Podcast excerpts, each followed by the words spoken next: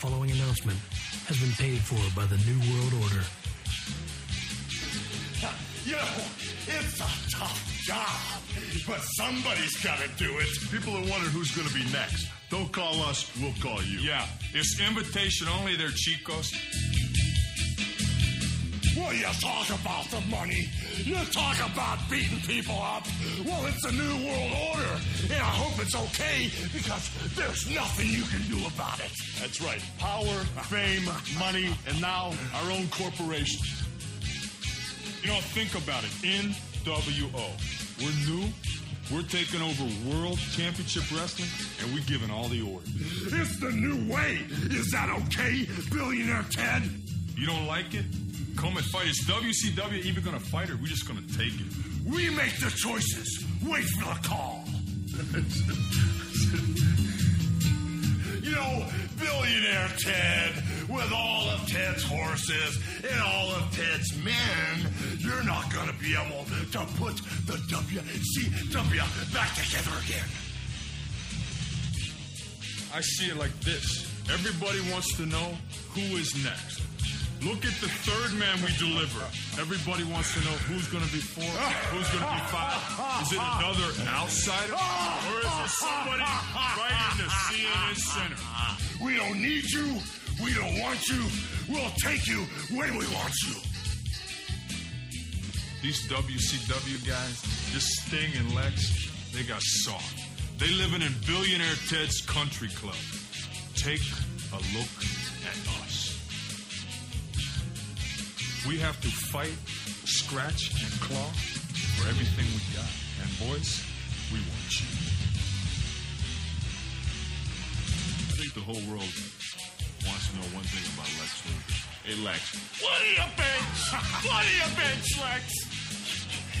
You guys know something? I almost forgot something that's really important. On August 10th, I'm wrestling the Giant. Oh, I forgot. It slipped my mind. I mean, the WCW heavyweight title is on the line. That means, gentlemen, in one given night, we get to beat up the best that the WCW has, gentlemen. I find it quite ironic that the WCW could be so weak to beg, to plead, to cry out to the giant that he's their last hope, that he's their only chance of surviving the wrath of the NWO. On August the 10th, hog wild, brother, on that night, the outsiders become the insiders, and with 500,000 Harley Davidsons by their side, the NWO will establish itself as the greatest wrestling organization on the earth, brother. You know, in Sturgis, me and the big man, we're gonna take care of a little grudge match. You know, Sting, you painted face punk, you've been whining and crying about how much you want us. You get your partner, you get Luger, you two punks, you get all pumped up, and Chicos, you want us. Don't sing it. Bring it. We call it Armageddon. The Genesis has begun. It's a new beginning, the beginning of the new world order. And on one given night, as you two amigos destroy the top talent in the WCW, the giant shall crumble and fall at Hulk Hogan's feet. The preceding announcement has been paid for by the New World Order.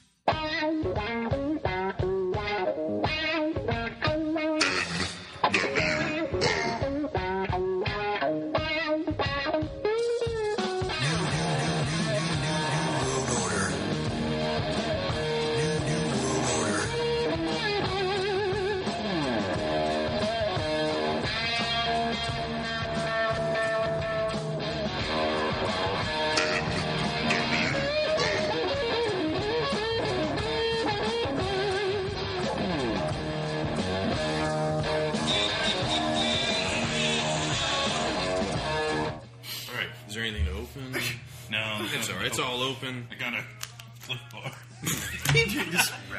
Good to- All right, guys. Thanks for downloading this episode of the New Blood Rising podcast. As uh, we got a very special episode here that's actually going to be in a crazy way going to bridge our first season where we looked at WCW and or the end of WCW in the 2000s type of era, and then now with our 0102 WWF run here. So, and that entails we're looking at the NWO. It's 20 years. We're almost at the point where it's 20 years since probably the most influential faction ever came together in professional wrestling. We're still feeling the effects of it today.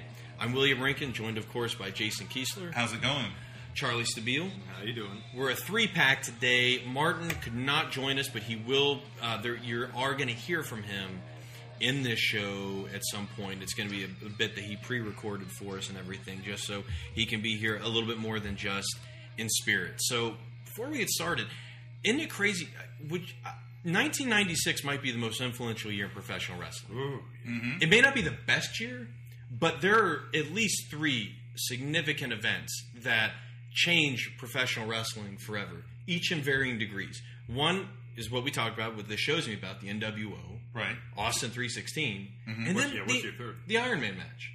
Because that proved that on a big stage, that two non-giant, you know, classic professional wrestlers can put on an amazing match that will inspire people down the road to be like, I can do that. I feel inspired. Like now, I know that the ceiling is much higher for somebody of my size. You know, like it's amazing. It's such a like. There's so many anniversaries this year that we're that we're celebrating. But I'm so glad, Jason. This is. Um, I'm glad you suggested doing this because, as I said, like it's cool that there's part of this that comes from our season one. Yep. Part of it's going to come from our season two, and then parts of it that are even pre both of those.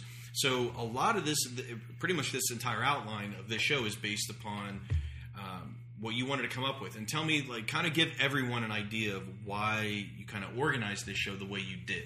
Well, it's because the NWO, like you were talking about, 1996 being influential.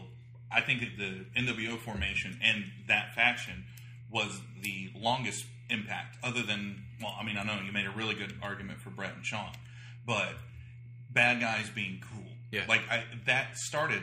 Well, it didn't. It brought the smart mark to the front mm-hmm. because then you went to an event and no longer were you like a bad person for cheering the good guy. You were the cool guys. The NWO was everywhere, which we'll talk about in a little bit, not just in a wrestling ring. Um, the reason why I formatted it the way I did is because, you know, like any any good villain, you got to know where they came from. And I want to talk a lot about right before the NWO because it was it was only like six weeks as far as the maturation of this that came up. So, and then also how who benefited from the NWO, not just NWO members, and then really what the impact of this is today because it's still there. Charlie, this is something I was thinking about today because we've talked about stuff like this when it comes to WCW in the past. Uh, Going through and just kind of revisiting this, this might be the best booking they ever did. Was the form the pre Because they took and the their time. Yeah, and because even I thought about everything after this with Sting, ver- this build up to Sting and Hogan, which most of that was good, payoff awful, I'd just based on all the of it. execution. All of it was good, except the payoff. Right. Um, Goldberg, a lot of that was very strong. Again, like you know, they're- did they do? Did they pull the trigger too quick on him? A winning the belt, B losing for the first time, or whatever, vice versa. This though seems damn near perfect the way they orchestrated this from the debut of the Outsiders all the mm-hmm. way through. They actually, what I think is unbelievable when we get to the, we talk about Great American Bash, how they took one pay per view where they're just like, we're gonna have a match at the next pay per view. That's awesome. Like you don't see that very often where you're going to bring fans in to see one event and be like, "Yeah, we're not going to do anything here, but if you, you know, watch the next one, that's when we're actually going to have a match."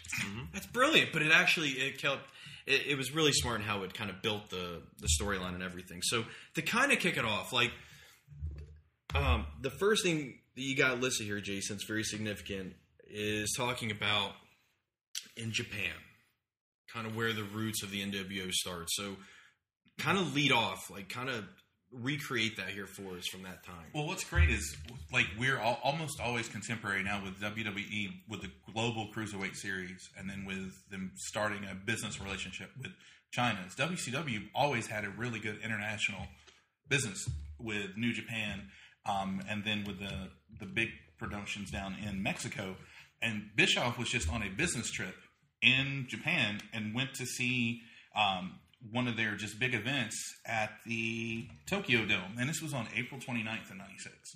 So he's there and watches the main event, and I don't want to butcher these guys' names.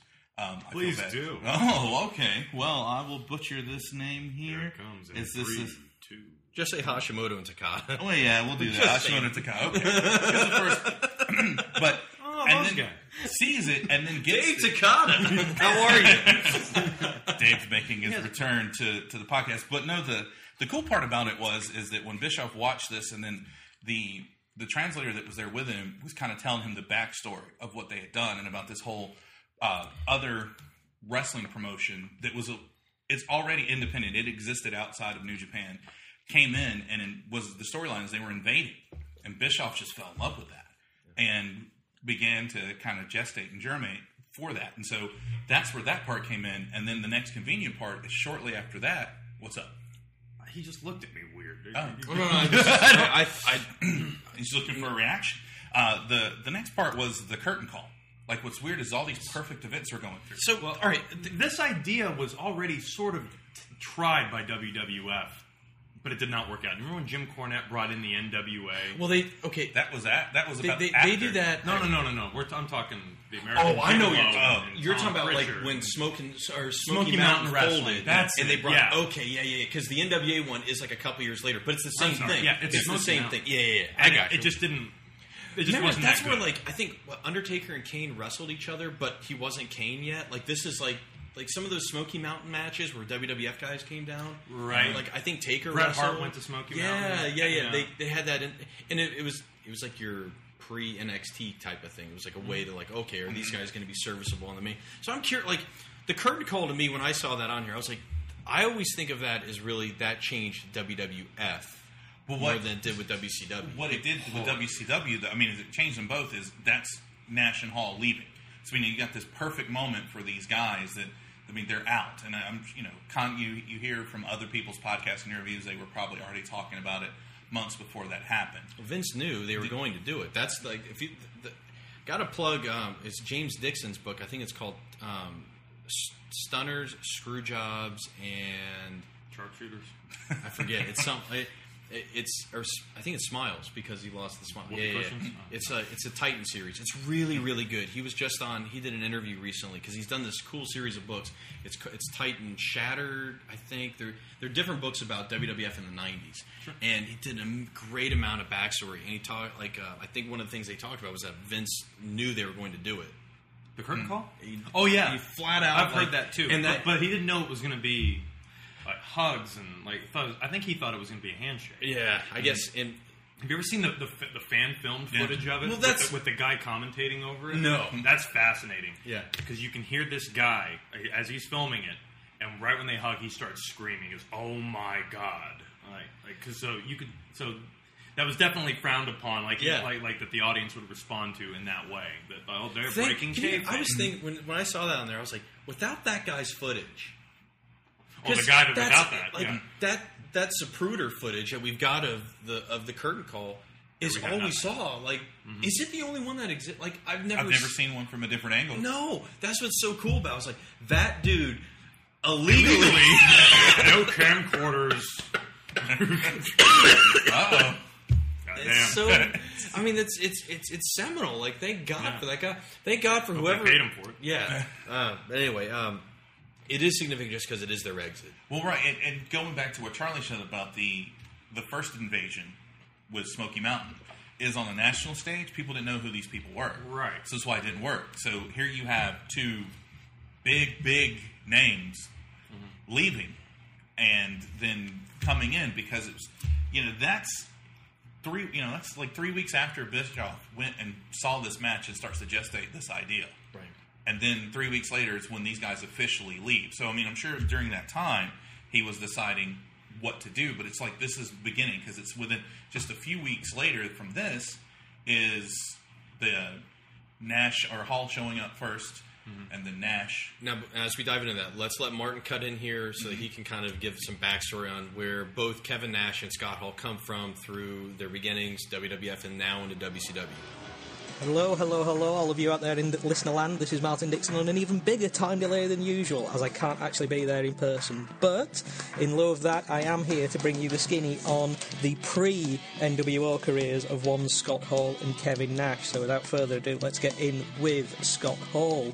Uh, his first taste of professional wrestling came in 1984 when he joined the NWA in a feud against trainer Dusty Rhodes, which is one hell of a feud to kick off your career.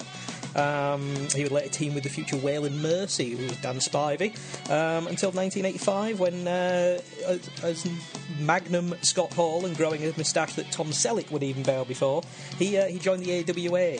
Uh, he became one of their top baby faces, even winning their tag titles alongside a very, very young Curt Hennig.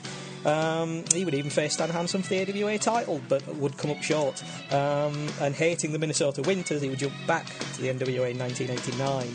Um, he left it again in, in the same year to Germany before returning to the US um, when NWA became WCW uh, and was rechristened as the Diamond Stud, taking Diamond Dallas Page as manager um, and would uh, play a part in the infamous Chamber of Horrors match in which Abdullah the Butcher was electrocuted on pay per view.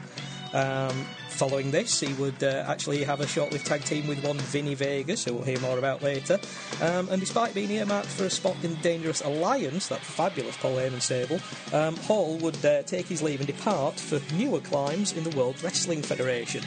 Uh, becoming a Cuban heel, Razor Ramon, uh, Hall would finally get his big break, uh, feuding with top stars, winning four intercontinental titles, uh, and gaining supreme backstage power as one fifth of the clique alongside Scott Hall and future. Um, uh, future stablemates. Uh, Razor Ramon losing to The Kid on an episode of Raw would kickstart Sean Waltman's career into the future X Pac. And a feud with uh, clickmate Shawn Michaels would define the ladder match for years in the WWF. Um, as 1996 rolled around, Hall would be approached by one Eric Bischoff about returning to WCW. And when he was too good to refuse, and Hall would soon hand his notice in, but not before one more infamous Madison Square Garden house show. And now for the other half of our outsider equation. Uh, not, in fact, the English cricketer of the same name. Kevin Nash would be a collegiate basketball star, German basketball league player, military policeman, and an auto assembly worker in his native Detroit. Whilst in Atlanta GA and um, the, as the floor manager of a strip club, Nash decided his next career move would actually be in the game of pro graps. He uh, debuted for WCW in 1990 with a bright orange mohawk as Steel in the Master Blasters tag team, uh, who would fight for many titles but not win any, always coming up on the losing end. Uh, Nash would soon strike out on his own um, uh, as Steel, but then in February of 1991, uh, he would debut a new gimmick which would certainly live in infamy. Uh, managed by the great wizard Oz was a silver haired take on the eponymous Wizard of Oz, jobbing throughout 1991 until changing in 1992 to Vinny Vegas, a wisecracking mobster character. Um, originally a member of a stable entitled A Half Ton of Hell, managed by Harley Race, which is a hilarious name for a stable, uh, Vegas would, like Scott Hall, eventually join DDP in another stable, the Diamond Mine. Um, until 1993, um, after tagging with Tyler Mane, who would later play Sabretooth in the original X Men movies, uh, he too then left for the WWF alongside Hall. Um, arriving in the WWF as Diesel, uh, a name repu- reportedly given to him by Shane McMahon, uh, Nash would play the on-screen bodyguard of Shawn Michaels and off-screen bodyguard of Shawn Michaels as during the latter's more rambunctious off- off-road actions. Um, before making mo- moves inside the ring in 1994, including a career-making performance in the 1994 Rumble. Um, Diesel would reach the top of the mountain, defeating Bob Backlund at an MSG house show in just eight seconds to lift the WWF title, which he would hold on to for a year until losing it to Bret Hart. Um, he would also face The Undertaker at WrestleMania 12. Uh, Nash would also fall in with Shawn Michaels' clique and would wield unimaginable backstage power. But until Scott Hall told him of his WCW deal and the favoured nations clause in his contract that states if WCW were to offer Nash more money, Hall would get more money, Nash too decided to leave. Um, the two's final night with the Fed would be an MSG house show, um, at the end of which the remainers of, re- members of the clique um, would all hit the ring and celebrate as together, despite the fact that they were actually feuding at the time. Um, this bri- breaking of the taboo of kayfabe would uh, would cause massive backstage uh, heat for Sean Hunter and Sean Waltman, who were still with the Fed. But of course, in the fallout of the curtain call, Nash and Hall got off scot free and got to join WCW, and therefore make the history that everybody's going to be talking about right now. So that's it. That's a brief history of Scott Hall and Kevin Nash's roads to WCW. Um, thanks for listening, and hopefully I'll be back on live for the, another episode soon, and I'll uh, I'll see you then.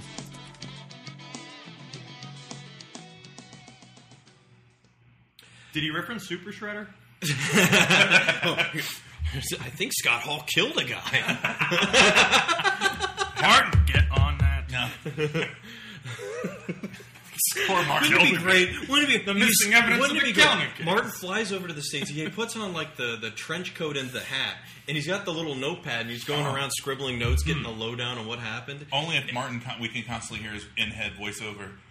Oh my god, that would be amazing. It becomes like the Maltese Falcon all of a sudden.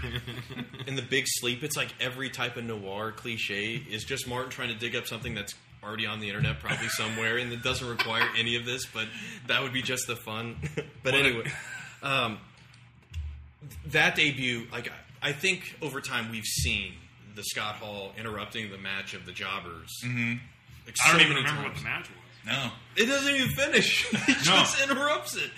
But him, him debuting, like a lot of these things, like we've seen in compilation videos. And he came out of the crowd. It's Yeah. so cool. And that's what was so weird about Yeah. it. Because you know, we take that stuff for granted now, but And he I'd was never so really razor. seen that. he Yeah. was so razor. Very, very, WWE very threatened a lawsuit. Right, on right. that. the Yeah, cease he- and desist, The, yeah, the hair. Remember what he said when he got in the ring? You, yeah, you know who I am. but you don't know why I'm here. Well, Don't. I'm here.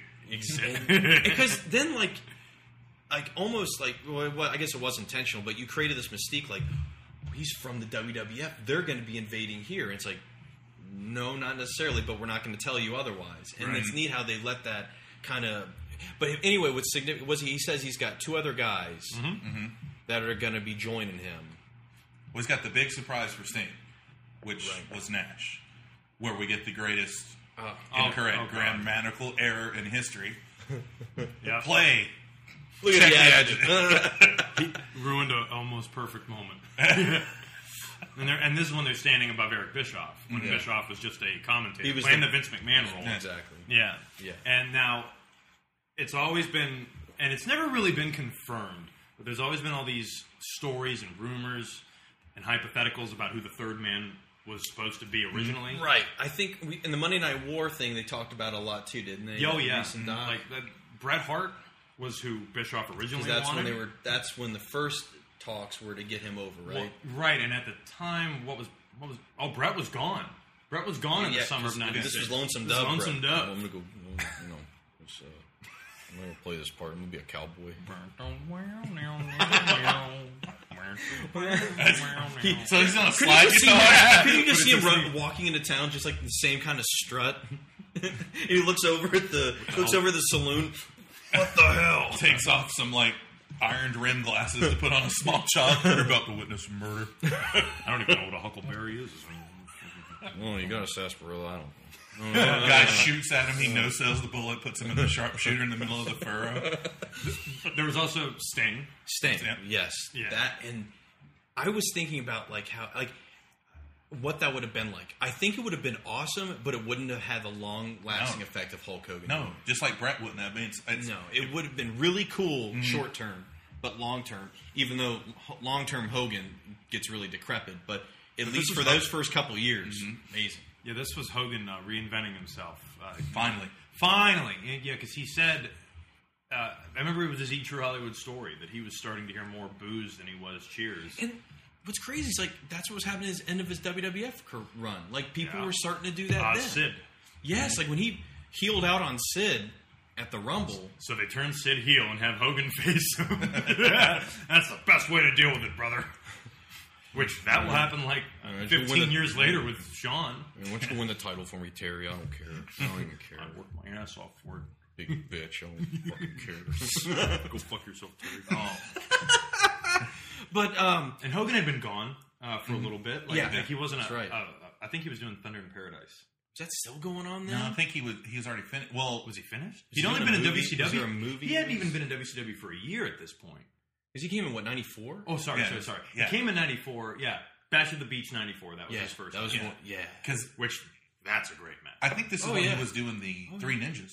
that might have been High Noon at Mega Mountain. Yeah, with Jim, evil With Jim Varney Ernest. and Yeah. Loni, Anderson. Yeah, I read somewhere like last week that's Victor Wong's favorite Three Ninjas movie. Well, look who we can still work with. Yeah, I mean, that's like, true. It's a not lot better than knock off Steven Seagal. yes. Dude, I always thought it was Steven Seagal. And I always thought that guy worked for Domino's Pizza. Well, I don't think he does. You know what I'm talking about? It's the one like shitty henchman. You're talking guy. about the Home Alone guys? yeah, the, the Home Alone slash Jay and Silent Bob guys. That's why I like that and Mary. and Curly. Yeah, because there was three of them. Um, the diarrhea. they cup. were horrible. Oh yeah. Yeah. Fucking get tum tum tum Tum Tum. That fucking guy. He was a six. he like I burn burn burn sharpshooter on tum tum. He's tapping out the The basement. Cheetos coming out of his mouth. Oh, Hit the alarm, Rocky. You get to be Rocky. an alarm You get for to- their parents. yeah. You get to be Rocky. You get to be Colt. Who are you? Tum Tum. Why? It wasn't even funny. It wasn't like he was. He wasn't even fat. No. He wasn't fat at all. No, it'd been great if he got Chunk from the Goonies with the Tom Tom Shuffle. And then they confused everyone with the sequel, which was Oh, actually yeah. the third movie. Yes. But, but it came out second. and then the third one, which was the second, came out direct to video. I don't know how they screwed this up. They screwed it up so bad. What franchise I is actually, like? This is like uh, what's the, uh, what's the other franchise? Is it the Mega Man's like for video games where like it's all Mega Man X, Mega Yeah, Man like X One. Yeah, like they're, the I forget. There was the NES series and the Super Nintendo. Right. Well, at least those were different because this was 20XX, and then Bottom line, that first Three Ninjas movie was awesome. When I Oh, was yeah. a kid, I had Yeah. never seen it in a long the time. ba- the fucking basketball game. Like Oh. it's um, it what was like- the fu- song playing? Because like, the, the soundtrack was there's a montage Mm-hmm. that's dedicated to this basketball game where Rocky and Colt are squaring off against, you know, Bulk and Skull of the school or whatever. And- what the fuck, man? It's so oh god, that movie is so much fun. Yeah. As a child, As a child. Uh, now, Who knows what it looks like now? You look like a big pervert watching. it. Dude, why are you in your underwear watching Three Ninjas? speaking of looking like a pervert. So oh, transition. That's a side tangent, real quick. I'm in Toys R Us. It's never. I always feel weird going into Toys R Us by myself now. like it's just weird. Thank God for my son. and now. then to top it all off, like if I couldn't feel weirder, my zipper was down when I. and I realized it when I got to the register. Are, are you supposed to be going and knocking on these doors and telling people you're here? Somebody pulled my dick out. I had a Finding Nemo toy. Oh. Awkwardly holding it low. Yeah, I was. And, and I had like an inner monologue, like, does this draw more attention or less? does this draw more? Hey guys, I found Dory. And she's in. Oh god. she remembered. anyway, so NWO. Back, yeah, this is the side tangent to the Wow! side but um, what was neat was like how the it's Hall and then Nash, and then it was like he, they basically said, we, "We've got a third guy. Third we man. want your best. Th- we want your three against us." yeah, And to WCW's credit, they did pick their best three. yeah. In a ra- like, I like how it was a random drawing. It was like, what a love Big it. Papa Rogers. Or like Sergeant Buddy Lee Parker was in there. Sergeant Craig the Pitbull Pittman. the Guardian Angel. Scotty Riggs. I, give me a Arachnaman or whatever. The Black Scorpion returns. and RoboCop 2. yeah. But yeah, but that's what was neat. Then is like that was in May. So then they have Great American Bash, where like they that's what's we were just talking about. They didn't pay it off. They're like, no, no, no. We're going to use this as a way to bridge it and keep it going. It's like Yeah. this is where Bischoff officially accepts for WCW, right? Yeah, this is where he comes up and says, "This is it. This is the time." Now, do you remember when they started calling them outsiders? Like when they actually gave them the proper name? Did Zbyszko call him that first? Me, I can't remember Because I don't think That they ever I referred to themselves as the No, outsider. I think it was one of the commentators. Yeah. because it, wasn't Mongo. No. and, and, and and just to tie this into present day, like this is what sucked about the um, the, Nexus. club, Oh, the the- club coming in. Yeah. Like at first, I was like, yes, they're doing it just like the outsiders. These guys in their jeans and their shirt just run in, do a move, go out, and that's Do it. a move. Yeah, because that's all it. Exactly. Um, Wow. I gave him a magistral cradle and I left. Maestro Cradle. Oh! Oh, Peril!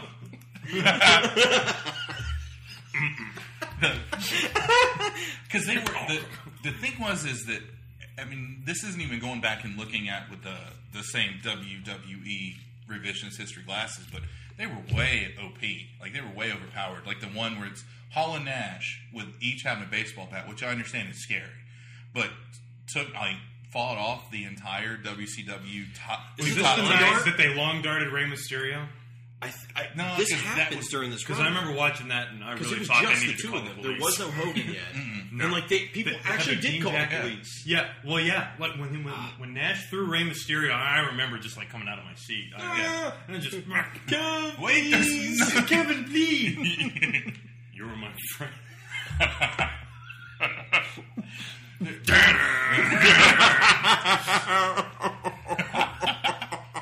yeah, dude. He walks alone. He's Don't the be his friend. He's the Don't fucking cheese. Cheese stands alone. Batista. Batista. stands alone. So there's that. Little belly button tattoo.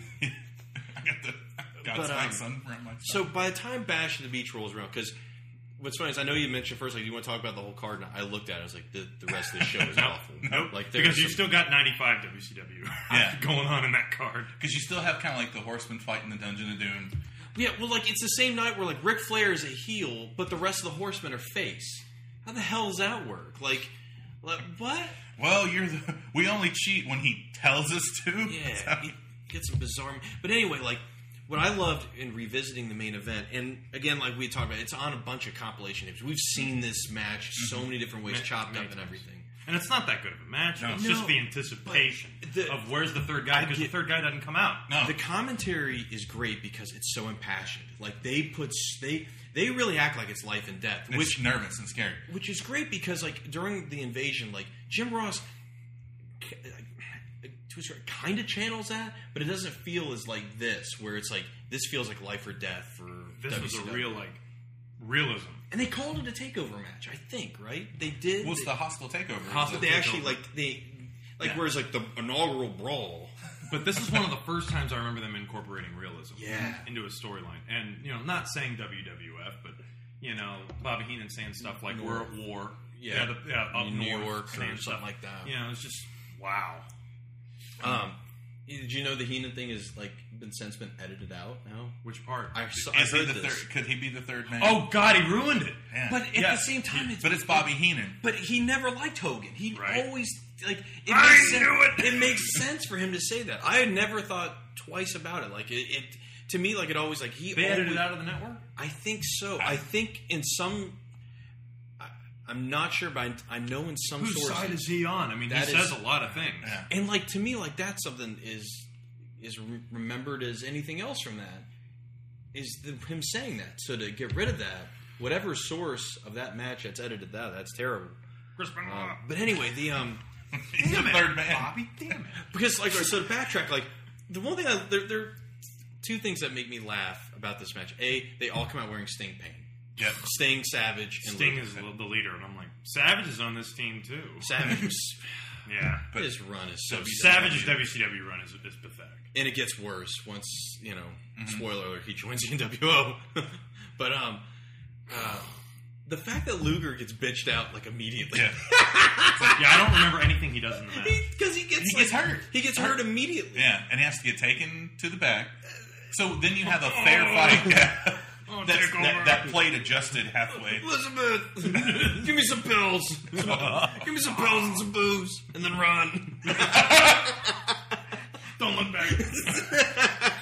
you want another Must Elizabeth there must go faster. Must go faster. Again with the again with the Luger's in the rearview mirror closer than they appear. He's just.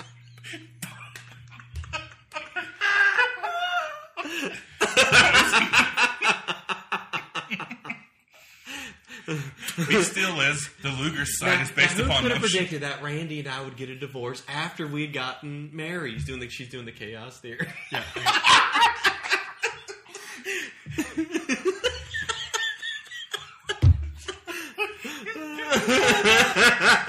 Breaking up Slim Jims as the grease is just leaking through her hands.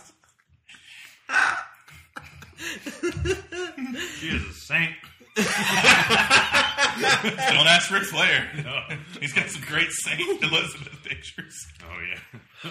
Photoshop before Photoshop existed. Oh man, Man, taping they're some glue. dynamite. Those too. are Like, great they- pictures. because they were probably real. they, ju- they, This is our they, weekend they in Maui. took, what are you they, talking they about? took like they probably had everyone down there anyway. But um, Whoa, With what- Elizabeth? It's the Royal Rumble. How do you get eliminated? must go faster, must go faster. Bushwhacker Luke still holds it. I, I keep envisioning too, like the shirt's too tight, Luger. which- This shirt's too tight. This fall brawl Luger running through the park. Super Brawl Saturday. Billy, you got enough money to pay me? John Hammond, you got enough money to pay? All right, so um, Luger gets bitched out immediately, and it's down to two on two, and then the match itself, like it's. I remember this also from the commentary when they tag in Savage, like Dusty Rhodes goes berserk, like oh man, here he come, brother. Yeah, oh, he is berserk for He's it. ready. Yeah, and it's like, and again, like just because it's such a well built story, like everyone's into it, like the mm-hmm. crowd and everything's into it, and that's Clearly. That's why when Hogan comes out, and it's just like, oh, well, of course. Now let me ask you, like, I didn't watch it live, so I've only seen it after the fact. Did you see it live? I didn't see it Or live. see it during the time? I saw it during the time for sure because it was like the, well, because it was in the summer. But I'm hanging out with people and they're like, "Hey, you know, Hulk Hogan's a bad guy." And I'm like, Would you have bought it? Like, would you have bought that Hogan was going to turn? No. I wouldn't. Uh-uh. Not in a million. the- years. Because the whole point, it, it can all be traced back to the fact that Hogan turning heel was unthinkable. Yeah, I Never, never. it never crossed my mind. Unthinkable is correct. I never would have thought about it. No. ever. Mm. It's like, why doesn't Hogan turn bad? Hogan doesn't turn bad. he did have credit. No. So he's the ultimate good guy. when he drops a leg, like th- they're I love watching the crowd. Mm-hmm. Like from the second he's looking around to the second he hits the ropes because it's like, why? Why would he hit the ropes? Was he? And I always thought Savage's legs were weird through this whole thing because he's laying there like this, and then when he gets leg dropped, his legs don't move. He just kind of like crosses over. Cross, he just dies. oh god, be a man. That's oh wow. But so it, I mean the the promo speaks for itself that he oh, it's drops. Even though like does he? The match never ends. He, I know it's the he calls it the new world order of wrestling. This is the new Of world wrestling, order brother. yeah. And this was, I think, the first time we ever saw trash get Yes, thrown in the that's ring, what I was gonna say next. which became a staple of WCW. oh yeah, Well, it seemed like with them, it it as shitty as it seems now at the time, it seemed really awesome because it's like Very cool. people hate these guys, and Scott Hall just taking it. Yeah, boom. It was a good B. thing- Gene brings it up. it's a good thing they didn't do it on Samsonite briefcase night. Just Is that a basketball thing? It's it Samsonite briefcase? so I was saying about the money in the. Uh, I think Roman was a Roman that got hit by a briefcase. Oh Yeah, yeah. Like, a, a homemade Eat a dirt. loaded with fucking Cashed it in on a guy who didn't have a title. Um, I want that European title to be brought back. Do you want it? No, I want to cash it in.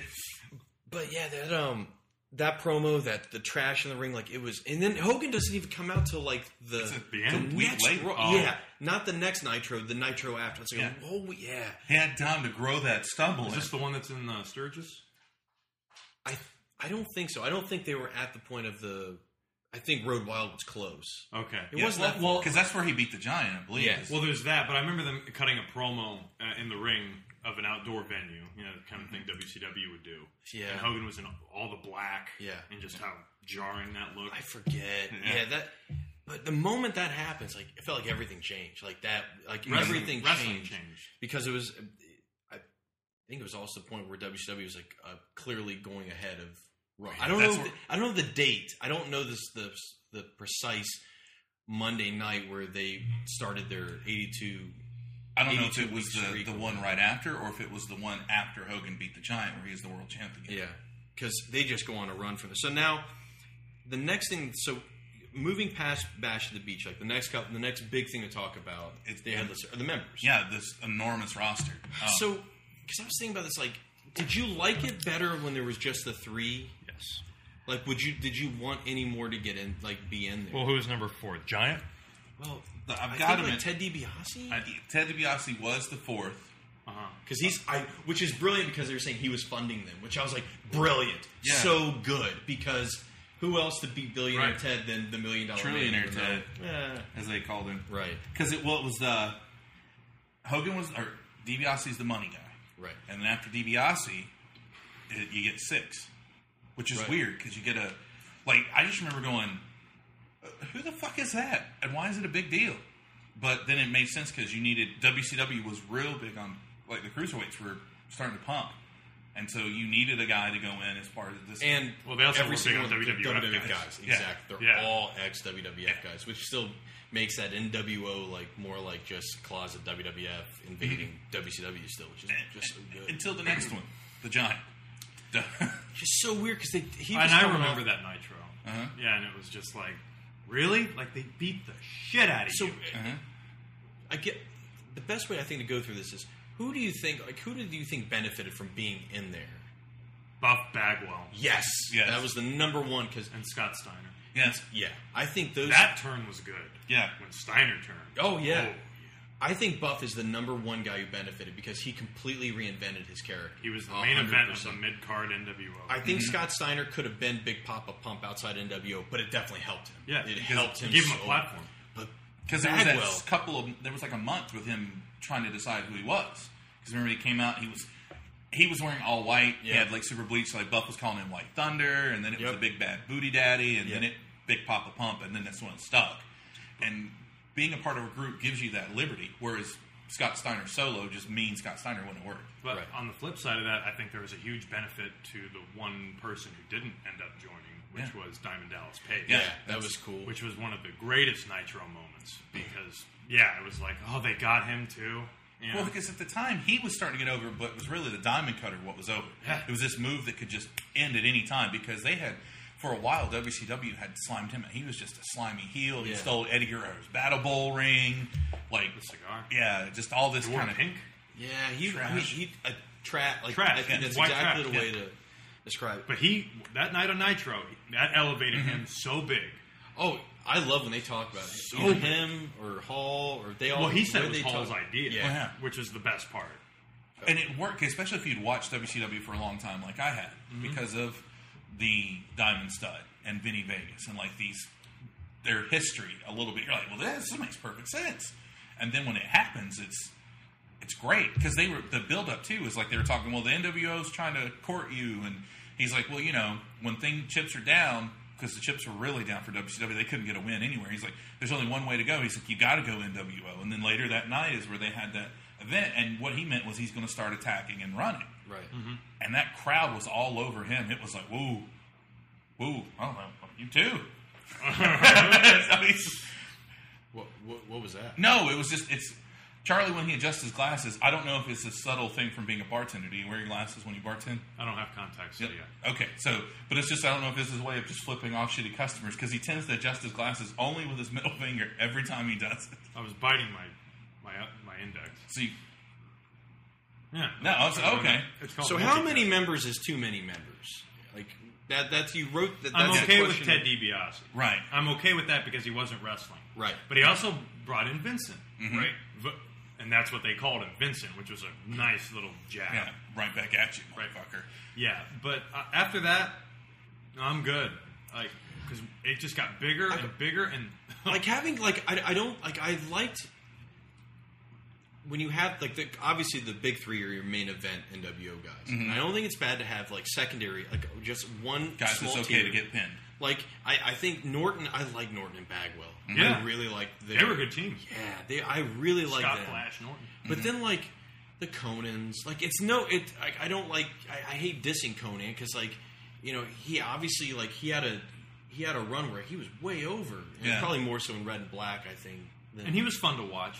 And, Yeah. But I can I can forgive the expansion of the NWO because unlike a lot of the factions that we see nowadays that try this crap, they actually had an end goal, which hmm. was to take over and rename the company NWO. God, I, I thought it was cool when they did the, the Nitro thing. Yeah. yeah, that. they had a pay per view named after him. which kind of sucked. yeah, but they had a pay per view Right. named after. Them. So cool. So it was like, and I remember like having that discussion in school a lot. Are they going to actually change the name of the company to NWO? Because the, with the three of them, they can't do that. But with eh, if everybody turns, then you have NWO. I mean, you've got at some point there's like thirty something members Like, over Oh, sure. over the tenure, and a lot of those there was like the NWO Japan guys, Yeah. which was an enormous roster. And what was cool is like there was a lot of WCW would send like Scott Norton went over there, and never Oh, came yeah. back. Yeah. Buff was Right. over there for a while. Hall, Nash, Syxx did a tour. But remember the video games. They weren't. It wasn't WCW World Tour. Yeah. It wasn't WCW Revenge. NWO. It was like that was the name of the company. Oh, WCW yeah. NWO. Yeah, Yeah. because later the next sold out was w- Snickers presents WCW slash NWO sold out, Yeah. And a lot of the pay per views started the dual branding for a long time. In in conjunction with their commercials, all their commercials were awesome. You want to talk about their videos? Mm-hmm. Yeah, Because these things are so. I think these were the, probably the most revolutionary things Yeah. that they did, uh, arguably. Outside of their T-shirt, Because that T-shirt, the T-shirt's the best, which DX ripped off. Yeah. Um, NWO never really did the backstage interview. They didn't have anyone with the, with a microphone in their face for the most part. They did those little videos. which the Shield, like when you look at the the Shield, kind of Yes, they did. Yeah, a And little they bit. came from the crowd, Right. And we can talk about influences.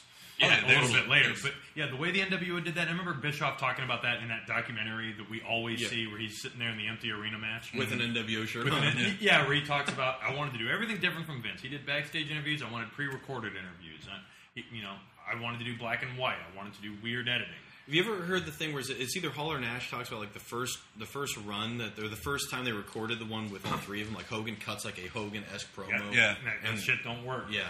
I thought that was really fascinating. How it's like even he needed to still work on transitioning. and out. Hogan was really different. and he was great. And oh, I it's it's arguable which version of Hogan's better, and that's something that's also great about Hogan too. Is that well, who's the number one good guy of all time? Well, it's Hulk Hogan. Well, who's the number one bad guy? It's probably Hulk Hogan. Yeah. because as as much as everyone talks about how cool they were and they were the cool bad guys to like, not the kids. No. No, Well, He was- We hated him. Yeah, I mean, he still hated him. so much heat, and and I think the the cool thing that Hogan did was because you know it's tough when people think of you as the cool heel to like still manage to get heat.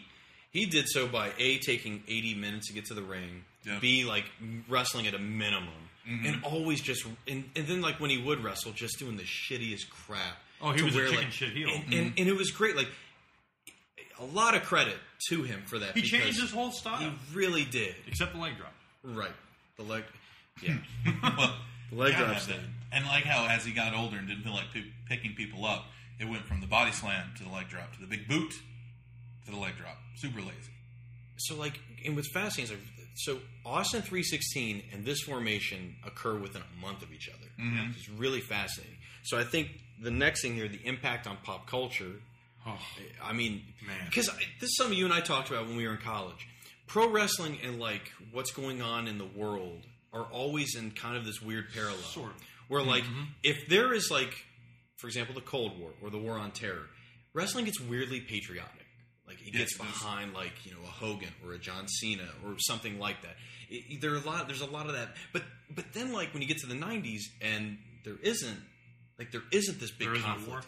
War? It's like well, what's it's it's almost like the natural thing then is to well now we the lines become blurred. Hmm. WWE likes to, and this is only within the last couple of years that I've been reading this. They like to take credit for doing the realistic characters like Austin and DX. They attribute that to the television shows that were coming on at the time that weren't, you know, like the network shows that we would see, but like The Sopranos, stuff like that, where it's like, oh, the anti-hero. And it's like, yeah, but you're leaving out WCW because if anything, they were the ones that did it first. I mean, and, and look at like look at the world. The president of the United States, Bill Clinton, in many ways was the most loved president, and in many circles the most hated, mm-hmm. just because you know he was Slick Willie. Yeah. he got away with everything. He got was away with Teflon. sex in the Oval Office, mm-hmm. and It wasn't Hillary. Well, he probably and got he away with lied about it, and still got away with it. O.J. Simpson has hmm. probably killed his wife. Probably. And I'm just and saying. Ron Goldman. By the way, that doc series is fan A 30 for 30? it is um this best stuff is after the trial, like how he he becomes like thug OJ because that's the only. Well, he moved out of Brentwood. Yeah, because like They 'cause he, he found like because what everyone loves to show from the OJ trial is the white reaction and the black reaction, and like how like it was the, the great racial divide. But then like how he just goes all thug. But like the thing that they pointed out was brilliant was there was a segment of the population that thought it was amazing. This guy got away with it. And it was like that's a '90s thing. Like Mm-hmm. it was the embrace, uh, uh, this embracing of villains on the on the highest level in a way that they're good, and that's what Well, ties it's- into wrestling. Yeah, and then it, that's an influence that's still going on today too. Yes. the the Walter White, Dexter. a That's what I'm people- saying. Yeah, And I think that era of TV shows is actually starting to come to an end. it might. Oh, Uh, I definitely think so. But the uh, the with getting to that is it the impact on pop culture too is that the NWO got so big as it wasn't just wrestling people. Kyle Petty was an official member of the NWO. Right. Had the NWO not just I'm Kyle Petty, I'm wearing a T-shirt. He drove because he had the WCW car, or there was a WCW car, and then Kyle Petty started driving the NWO car, and he drove it for a whole year. Yeah. So like he represented them as a company Kyle Petty. for drink Mountain Dew, uh, but that kind of stuff. the that's just what it was. Is it was so big, and then you would see. Um, it was one of the first few times I saw celebrities, not just there, but you would see people wearing NWO shirts, Yeah. or wrestling shirts in general, but they were wearing NWO shirts because it was cool. Because then you get probably their biggest pop culture get with Dennis Rodman, Rodman. Yeah, Rodman, Oh. that's fantastic. It's like it's the best example of them using a celebrity. Um, him and Karl Malone. the the entrance to that Nitro where they all get out of the limo Oh, with Hogan's music playing Mm-hmm. is so cool. Is that the one that Rodman skipped? The Practice. the- Yeah. which made the news, made the paper the next day. I remember Yeah. reading it. Yeah, that he was fined like 150k, and he's like, "It's more fun to be at Nitro." Yeah, yeah, I'm like, wow. because like what made that even better is like he's on Michael Jordan's basketball team, Right. Like, is the ultimate the, control. The ultimate like Chicago Bulls. yeah, yeah. Is- yeah, it was perfect. Like It bringing was Ma- badass. bringing Malone in was was a brilliant way to amp that up the following year. Because like it's weird. Like '98 is like where the Fisher begins, and it's like, and by this point, it definitely. I even think by '98, like it had had its run. It Oh, I think it should have ended at Starcade '97. Yeah. that's the finale. And then like and honestly, because then it becomes the Hogan Savage feud, Yep. and then the Nash Hogan Yeah. feud. it sucks to say the '97 part because the Karl Malone Dennis Rodman's thing is '98. Yeah. but at the same time, I was pretty over it at that point. Like, Yeah. because that was a year and a half, and that's a hell of a long time for a storyline. But the storyline for me worked the entire way. so when they debuted the Wolfpac, like I remember thinking at first, oh, cool, like it was neat. Like This is an party. NWO for me. Yeah. it's NWO light. it's NWO for and, me. and they would intro- they would introduce a new member on every uh, ep- episode Yeah, of the like show. I, like Lex Luger was. I love that Lex Luger was like the recru- the official recruiter. Yeah. He's the welcome. He's a people person. just still, and you guys like just still that look. We also have Taco Tuesday. Why don't you come to the NWO Wolfpac? I was told there would be cakes and pies. Is that South Park? Yeah. No, there's yeah, no cake and pie. there's no cake and pie. the, uh, Get up and leave. just that the, they were the ultimate recruiter, and then there was the they were going to bring DDP in, Yeah, and then when he's at the ramp, But they brought Sting in. Sting going in was That's the, so dumb. How His so? face paint was great because Sting's a loner. He should. Well, at least he was when. he's the most betrayed guy next to Exactly. Sting. That's why there's no reason for him to do this shit. and anymore. Becky Lynch. Becky Lynch is Be- close. she's- She's, she's getting Yeah. close, but Yeah, but I'm beginning to think it's a her problem. you ever think that if enough people turn on you, Well. eh, you know, you might be a dick. But so, so somebody bit her dick off. Sting, Someone bit my clit off. Sting was mo. oh man, You Fuck. right? Sting was a lot. He he peaked when he was by himself. Right. when, when he did his blackface paint thing. All of a sudden he's got What you said? what? Blackface paint. Just left it out. Oh shit! when he did his crow makeup. He was so over in blackface. but right, the crow thing. Stung. Yeah. Fat Name is Stang. the, the, the world tour stinger splash. I hated that. Oh, spot. I didn't like doing it. Oh. I just just throw. The thing was, is he when he was the most over is when he was wrestling the least. yes, He's just, absolutely. does- just wandering around and That's why, like, it, it almost seemed like they had to put him in there because, like, well, what else are we going to do with him? Mm-hmm. So let's put him in the it's it put him in the cool NWO. Yeah. So then that it was a cool look. Oh, but he that looked was great. It. He looked that great. was it. but yeah, the, yeah, the, the red and black, and then that. he, he wasn't a rebel anymore. Do, do, do, The music was cool. Like the music. Yeah. Oh, the Wolfpac And thing. that Yeah. music stayed over for years. Like, Yeah. That music was. I mean, that was it for them. Yeah, that um. But then, like when they, but then when it all came back together, like in '99, Finger poke of doom Finger poking because then that's in the the Georgia Dome. Well, you're, you're skipping it, before you get to '99, and before you get to Goldberg, and every- like the, the Goldberg beating Hogan.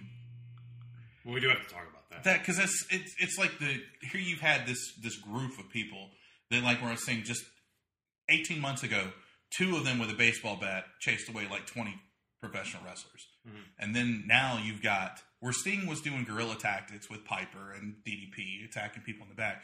You've got one guy in Goldberg who just goes out to the ring and demolishes all of them. Beat Scott Hall and Hulk Hogan in the same night, mm-hmm. and And the, the bi- granted, it's the biggest. I think it's the biggest night WCW ever had. It was a Nitro, but it it felt like a WrestleMania. I mean, I I still remember watching. hell, that thing was almost live. two years of the day later than it was, a Ju- that was early July of '98. 98. Yeah. Yeah. Also, the thing with the NWO, I think it's important is uh, I don't know if you were the same way, but always hitting the channel recall button with Raw and Nitro. But when NWO was at its peak, it was strictly Nitro. You know, there was a period of time where I did not watch WWF. Yeah, I, that was during like w, WWF was kind of copying it, but instead of having one big faction, that's when they were really into the, the gang really, warfare. I mean, by like '98, When- I think I. That, Oh, that, well, that's different. because that's what. Yeah, I. I'm talking 96. Bret Hart wasn't there. right. Shawn Michaels had his shit going on, I think, with Vader. I think that's who he was feuding with. Veda. No, no, Stone Cold. WWF likes to act like once Stone Cold said Austin 316, he became this megastar. Uh-uh. That's not The how next, it I think the next pay per view is in a dark match. Right. He at, at SummerSlam, he fights Yokozuna in a dark match where the fat fuck falls off the ropes. The ropes break. Yeah. And Austin pins him with a cradle. You know, Austin wasn't over. I tricked him. yeah. I loosened that rope. Austin did not get truly over, I think, until I want to say WrestleMania 13. Like Royal Rumble 97, maybe. Br- him. Well, Oh, the Bret match him and great. him and Bret Survivor Series like that. that is a wonderful match, but it, it's not the over over. I mean, like he it's like Austin Mania was not truly happening. because if what's funny is listening to like the Gore Horseman. They just did where they did it's time. That was the in your house in December of '96, and he comes out twice to just beat up random people. Well, that and it's awesome. fun. But like, but, like, it was sort of like, damn, like that's a vicious dude, man. Like, you know, it was. It, that's where you started to get that kind of turn. Like, check out Stunning Steve. Yeah. beating the shit out of people. Mr. Clean is kicking the shit out Yeah. of everybody. And that was great stuff. But you know, I remember the October '96 uh, in your house. The opening match is him and Triple H as you know the Blue Blood. and Yeah. it's a shit match. Hunter Hearst. Hunter Hearst Helmsley. It's the best stunner Triple H ever took, but you know that's not a match. so when Savio they Vega. when they reformed after that finger poke of doom, and they did that. And it was became like it was what it, they called it elite, but it was like the white and black, Well, uh, white was and red. Yeah, there, well, there was the NWO Elite, and then there was the NWO B Team. Like they literally, and that's not they. They called themselves the B Team. They were led by Stevie Ray. That's right. That's right. He couldn't lead the, the Q team. Like, what's he? He led the B team. I don't remember that. Yeah, I because there wouldn't was let him lead, was lead in- my shuffleboard team. NWO Elite was also NWO Hollywood. Well, uh, there was NWO Hollywood, which was them during the Wolfpac era. Yeah. And then when the Elite came through, you were red and black and white was the Elite, and then the black and white was just that. And that was like Stevie Ray, Curt Hennig. they they had two great chances to kill, like to end the storyline when Sting won or when Goldberg won. Yep. It should. That's where it just needs to. And it's fine because, like, look, Trip, the authority, You the remember- authority ended like when Triple H lost the belt. He's been gone since. Yep. Mm-hmm. They just, you know, you can do that. Like, I don't understand. Like, I, I guess it was just like hold on to Even what's though it ended when Sting got him, right? and right. then it came back six weeks later. and I- Thanks, Sting. yeah. but it's like the because they were there, and then there was like the first not or the first offshoot besides the Wolfpac being the One Warrior Nation, which Oh, still God. cracks me up because oh. that was there's so much I was reading a lot about that about their a lot of this alleged backstage that the only reason that they did that was Hogan begged them to let them get it so he can get a big win over him to get Sure. the the Mania back because after that happens it's gone. Like essentially, and I just love also that it's called the One Warrior Nation, and there are two members. Who's the other member? The disciple. Ego? Oh, I'm sorry. God. I, the only thing brilliant about it was, oh, it was NWO backwards. That was Yeah. the only thing I loved about it. It was very clever. But that was very. But the, After Anyone will tell you all- that Halloween Havoc match is just an absolute travesty. It's a shit match. It's Bischoff one of the worst specifically. matches. and it does not erase WrestleMania six. Not even No. close. No. Not even close. That's a great match. This Yeah. is also when uh, God dang it! We got an update. We got an update available. breaking news. Nukes launched. Well, we'll just say call this an call this an end. This is the series Um, finale. Of the, uh, So uh, the 2000 era. So like, when does Elite kind of end? Like, does it end like when Hogan turns back to the? Remember, like in uh, by Halloween Havoc, he he was transitioning back. Yeah, he was it was going away. It, it really stopped towards like just it fizzles. There's no real Because like by the to it. time we started the podcast with Halloween Havoc '99, there was no. No, they were gone. For Yeah. pretty much, it was like because the elite came through, it burnt out very quickly because it was twice the roster, but none of like the the B team couldn't get a win. Yeah. Period. Like unless it was Saturday night. Um, they were even losing on Thunder. Um, what was cool too is that the they come in their first kind of feud instead of you know when they originally run in they're going to get WCW. Their first feud was with the LWO. Oh yeah, you got to stop. Like it was you, okay. We're back. You got to stop now, which was hilarious. Yeah. Just the fact that you could t- attach WO to anything to try and mm-hmm. instantly elevate your stable, Well, you it know, was like that. what's cool is the LWO was based around Real Heat with Bischoff and Guerrero because Guerrero cuts one of these two years before he finally does decide to leave. I'm going to leave, and comes out and does a shoot, and then he's off TV for a while. Then he comes back and does this, and this was credited with Jason Harvey of the Wonder Years. Is the oh, one who's right. credited with coming up with Latino World Order. Well, that's weird because him and Bischoff are like really close. Yeah, yeah. and it was co- supposed to be built around Konnan, but It's better. that and then Nash was like, "No, we want Konnan for the Wolfpac because he was getting over with that bowdy bowdy So rowdy, rowdy." over. Mhm. Yeah, so it's like, don't let the guy. No, no, let's absorb I him. love that album. Remember, he's like, "Hey Lex, uh, there, there's there's ranch, there's Caesar, there's creamy. Those are all dressings. So tonight, get ready to bow down, toss my salad, and peel my potato." That's on the album. If you get that Mayhem? WCW, the, yes, Uh, the album. That's that's oh my Mm. god, it's it's terrible. But anyway, so so, I mean, that's there was a lot. Like they're they're gonna kick. They still tried this NWO thing a while, Yeah. And then the good thing is, is when they finally let the elite go, and then it fizzles out. Then they jump like they give it like five or six months before there's no NWO presence whatsoever. Well, we get Bret Hart running So- the damn But that's thing. what comes so back with the the late '99 Yeah.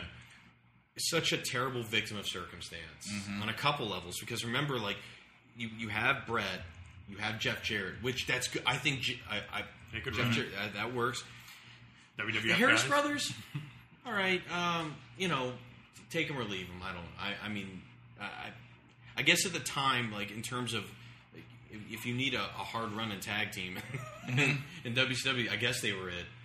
But the problem is, Bret and Jeff both got injured within like like a week of each other. It felt Yeah, like, mm-hmm. because as Bret's gone, then Jeff's the leader, and then Jeff, gets, hurt. and then so it goes away. Because you had Nash, Hall, and we we covered Right, the great thing that happened right. with Hall, Yeah. and then Scott Steiner. Wait, that's a decent NWO. No, I'm sorry. So you're right. The Harris brothers got added in Yeah. after the fact. That's right. Because then, like Jeff Jarrett's running around with with them as a quasi NWO. Mm. Yeah, it's Jeff, the Harris brothers, the three NWO girls, Midajah, Major Gunns, and some other chick who I can't find out who if she was ever anything else. And- But they pulled the Nick Patrick. They got the referee. This is where we get Slick Johnson, Right. which So, like the NWO 2001, like based on its members, like it was a small group. Mm-hmm.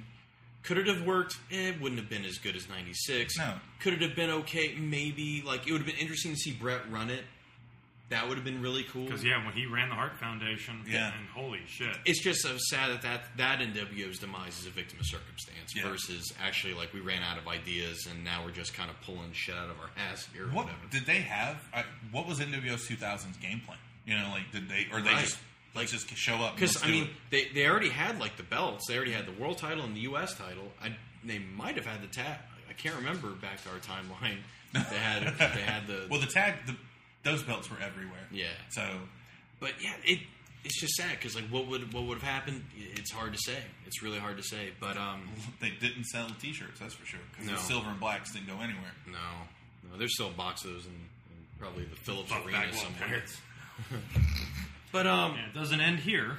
No, so like now that we're uh, after you get done with NWO 2000, like obviously WCW goes away and uh, we go into the invasion, and it it is weird that of all the things that were you could have had the invasion, that you figure the one you probably should have at the forefront of a WCW invasion in WWF is the New World Order, and it doesn't come about for a while. And when we talk about it, like I, I- I don't know how much we should get into it because we're gonna obviously be doing No Way Out very soon. But as we're getting close to it, I guess we can kind of like tease it with it. Did you? Th- what did you think like when Vince revealed that he was bringing in the NWO to kill WCW Well, it's about time. Awesome. yeah. or WWF? I'm Yeah, sorry. because the thing about the invasion angle also that would have really helped is if they just waited eight months. Mm-hmm. If they would have just waited out everyone's contract and none of them want to go work a day job, he could have had it just about everybody that we needed uh, Yeah. to pull off a, a successful storyline. I was very excited because it was the three of them.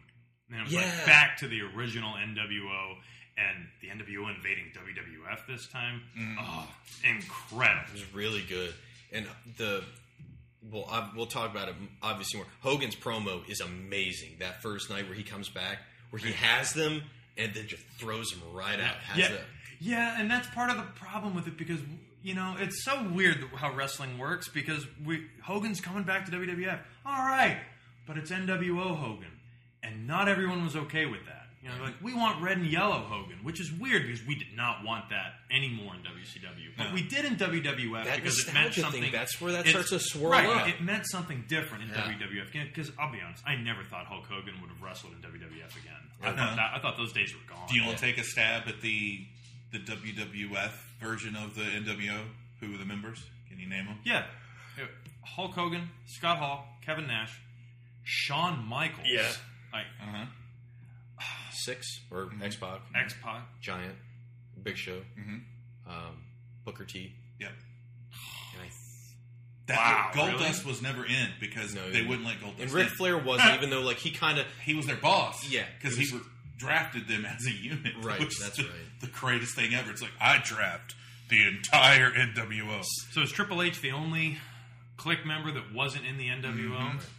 Yeah, yeah. yeah. That's that's what was that's what was weird is because there's a lot I was looking to see if he ever did because there was a lot of them trying to get him to join yeah.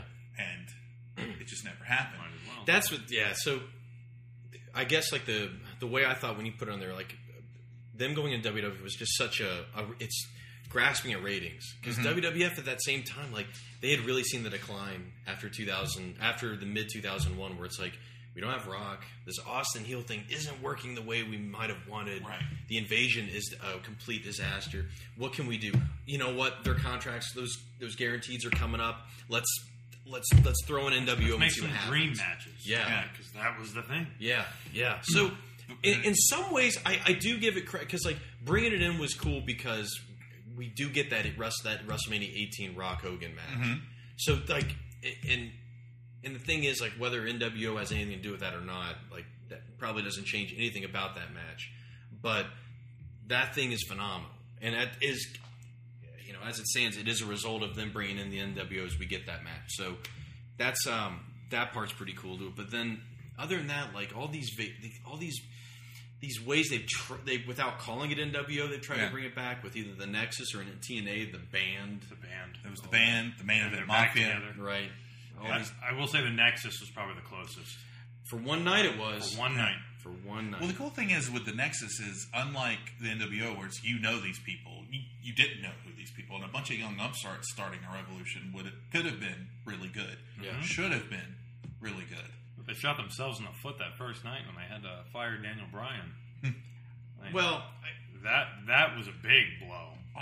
at the same time, like I. Th- the fact that they just didn't go over on Cena, like they Well, needed no, to go no. over. That's the Man. That's what kills that. So yes, what was it? Cena Cena got fired because he didn't. Did he F five all of them at once? There's like He ten did. of them. He like, well, there's that one image of him jumping off the top rope, landing on all 40 of them, Yeah. and they all fall down. Yeah. Cena! But so Cena got fired, and then Cena came back the next night on Raw and basically just was doing the Austin thing, where he would just attack them when they wouldn't see it, and then he was just rehired miraculously. Within a week. Yeah, It's just yeah. it was it was bad.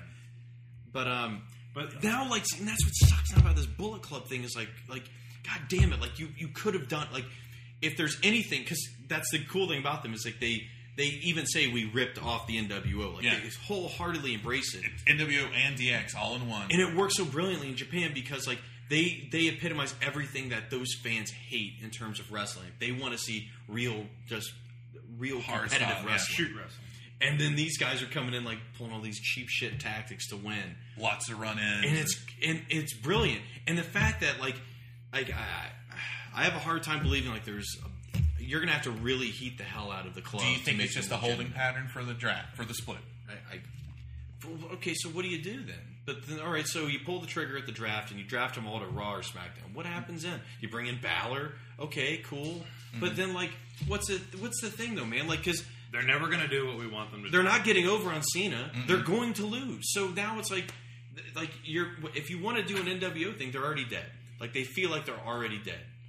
And I know like it's so- it sucks to be pessimistic and think, oh, they're just going to 50-50 book him, but they are. Like They are. they're going to get this win back, or Cena's going to get this win back. As always, I told you I would have much rather had Cena beat AJ Styles than than have AJ win the way he won. What did Yeah. you so? What did you think of that match between them? It was great because, except for the ending, because the whole the whole thing about that match that I thought was so interesting was AJ was outsmarting him on Does he say he ain't shit? Yeah, Yeah. This, this is all he is. The This is- five knuckle shuffle that Cena did was my, that's the best one he's ever done. where he doesn't do it. He, where he just doesn't do it. He's so tired. He just dropped the fist. I was like, that's so interesting. Mm-hmm. AJ has got his number, but he needs help at the very end. He hasn't needed help this entire time. It was it was insulting. Yeah. to be honest. The promo the next night was very well crafted because it, started off like you didn't you couldn't gauge the level of sincerity in his like apology or whatever. Mm-hmm. But then like by the time they finally revealed it was like that's cool. Like the, it wasn't it was in your face from the start. So but again like it's it all comes back to the impact that NWO like now like it's it, it sucks that like we were Maybe it sucks. We were conditioned to think like the. Bullet Club was going to be like the new NWO. We're conditioned to constantly want a, a new version of the NWO yeah, that we're, that we're never going to get. Which you know What do you like? Is it what is it that you want though? Like if not, I want a, a shake up. I mean, that changed WCW. If if Cena For better or joined, worse. if Cena had joined the club, had been like their third guy, it would have been it. Would, it would be so cool right now Mm-hmm. because it'd just be like, this is now we're finally going to get the John Cena that we've wanted all these Yeah. years. do you think that's how it should have happened? Is you see the guys come out and you're thinking, oh great, they're going to help. A, they're going to, and then they turn and start beating the shit out of AJ, and then Cena goes, the future has to go through me, and the future stops here. And you got like the club keeping helping him keep other Yeah. people down. I was thinking uh, either that or if you know you had the Shield reunite to battle the club, Mm-hmm. and who's their third guy, and it's John Cena, and he turns on WWF That's and a joins them. Mania main event. Oh yeah, Yeah, like But- that, that would headline Mania. The problem now though is like the club can't even win the tag titles in a four way Right. against like Which I'm totally with Martin on that. but why he hates those 14 Yeah. tag matches. Why would you tag anyone other than your partner? It doesn't make any sense. Especially because it's not elimination. Well, it's now, if not it's elimination, then you try Exactly. not to get tagged. Exactly. Yeah, that. But um, to wrap it up, I guess like I mean we've kind of already said like the impact is the, The NWO. influences. We're always waiting for it to kind of come back in a in a way or whatever. But man, was it it even more so than just factions? It really did revolutionize. Like heels became good guys. They became faces. This is when it, all, it it became cool to parody. Like in wrestling before then, you didn't not just them, but like the the promos that they would do when they would come out dressed as like, the horseman. Oh my god! And then when DX, when you know Sean Waltman goes to WWF and comes D, you know X Pac, and then they start doing the same thing, but with the Nation and then the corporation. Those are great. And then ECW doing their version of it with the oh, BWO. Blue World Order. Yeah, Blue World Order Japan is my favorite. I didn't know that existed, even though it was just still in ECW. There's also what the Juggalo World Order. the Juggalo Yeah. World Order. Do you know who all was in the Juggalo World Order? I'm going to guess Vampiro. Right. Really? Okay. Okay. you, take a guess. Um, the Insane Clown Posse. Okay. Well, yes. That's But that's all this I- is- much the roster. Wrong. this is what this is what's crazy. The Juggalo World Order, in addition to Vampiro Kelly and Blanchard. Yeah. the Juggalo World Order had Kevin Nash, Sean Waltman, Oh God. Scott Hall, Really? Sid Vicious, and DDP. All at one time. Uh, no, they were like Who were they battling? This I, I was reading because I read. yeah, I was reading on it. They were they were fighting like just the you know juggalos, I guess. But it was like they were faces. They're battling David Lee Roth. Just a juggalo. But I saw that and I was like, I was reading about it, and it's interesting to read. And I was like, there's no way in hell I want to watch this. Thank you for condensing this into a paragraph for me, oh, guy on Wikipedia. But what got me, I was like, wait, they were actually there? And they were like full blown using the NWO's theme song Yeah. and everything. It was no That's cease and hilarious. desists or anything. And this was just 2006. That's pretty bad if WWF isn't going out of their way to try to get you to take your shit down. It's like, go ahead. You're nothing. You're less than YouTubers right now. Huh? Jesus. Why don't you put your little matchup on MySpace and uh, have a nice day? That's it. Wow. But um, any anything else kind of to wrap it up? Any final thoughts you want to throw out there for it? I just, it's something that's, that's, do you think the, the NWO is bigger than the Horsemen? Yes, I think. Uh, okay, that's a good. That's a good starting point. Is the NWO the greatest stable of all time? Uh, I mean, in terms of the business, yes. I Yeah. think they change. Like the Horseman is, uh, in terms of the wrestling quality, un, you can't touch them. Not mad. Like, uh, but I mean, The does, NWO does there? I mean, their storylines with Dusty, they're great storylines. Did they change the business? No. I don't think so. They were great money makers, but over over time, NWO. The NWO is what really kick-started the boom period Yeah. of wrestling in the late '90s. Know, it's not the Attitude Era. It's the NWO. No, that is the well. I would say that is the Attitude Era. for them, Ex- Exactly. Mhm. Exactly. without calling it that. right. Right. And wrestling hasn't been the same since. So yeah, when we got so annoyed with Cena, you know, ten years ago, it was because like this is like twenty year old kind of uh, way of thinking here, like with the, with these stories. And I get it, you got to appeal to kids, but it's like we're past this. You know, it's it seems like a fourteen steps backwards, man. Wow. It's a great way to put it. Yeah, well, that that was my whole thing. It's, it seemed like wrestling regressed at some point. And granted, now I like it more now than I have in a long time. And a mm-hmm. lot of that is because of yeah. NXT, Kevin Owens, guys like that. But at the same time, it's like Cena. Here's the thing: people who say he can't wrestle, I think that is bullshit. I think Cena is a pretty damn good wrestler. But the problem is, like WWE is a lot different now than it was mm. like two or three years ago, maybe even a year ago. And for him to survive in this kind of climate, or to be even remotely interesting when we have all of this great talent that's in there, I think he needs to do something different now more than he, ever. I, I was that was one thing I there felt. is a place for he him. came out for Money in the Bank and watching the match, and then even his promo on Monday or this past Monday here, he feels so out of place. he does. He doesn't feel like he is belongs in there at all.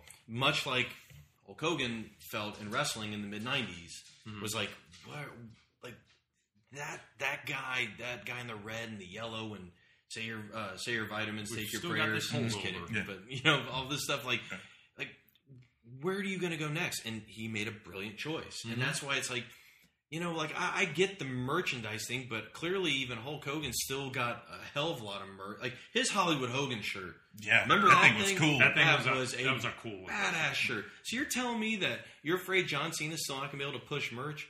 Shit, that's a stupid. You can't. Yeah, and they're also saying that well, if we turned him heel, so to speak, he's still going to basically get the same reaction. Like that's what they're saying.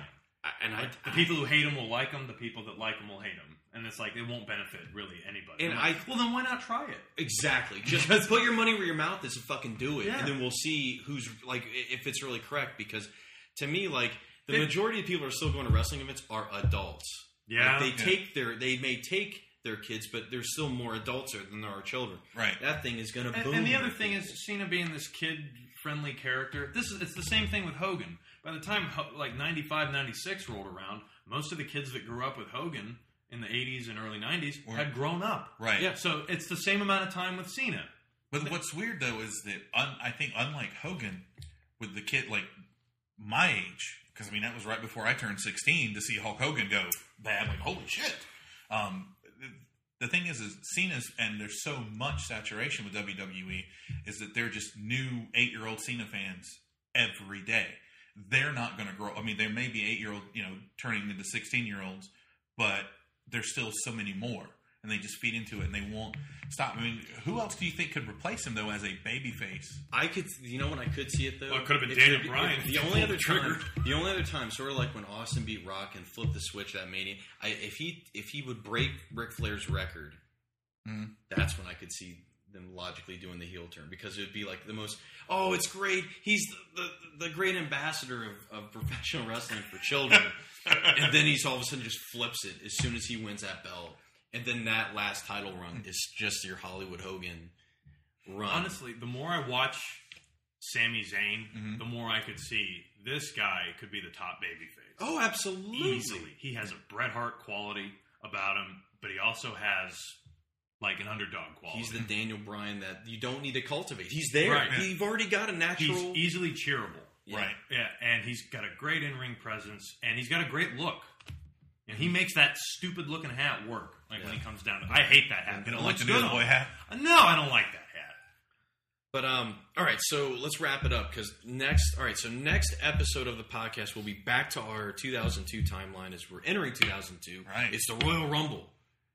It's gonna be a great. It's because we're building towards um, we're building towards our season finale where we go to Toronto, Toronto for WrestleMania 18. Um, so it's got us the road to WrestleMania's got to start at the Rumble. So that's where we're going to be headed next. So that'll be out, um, you know, a week or so after this one and everything. So It's first Rumble, right? We're covering. Yes, which will be a lot of fun.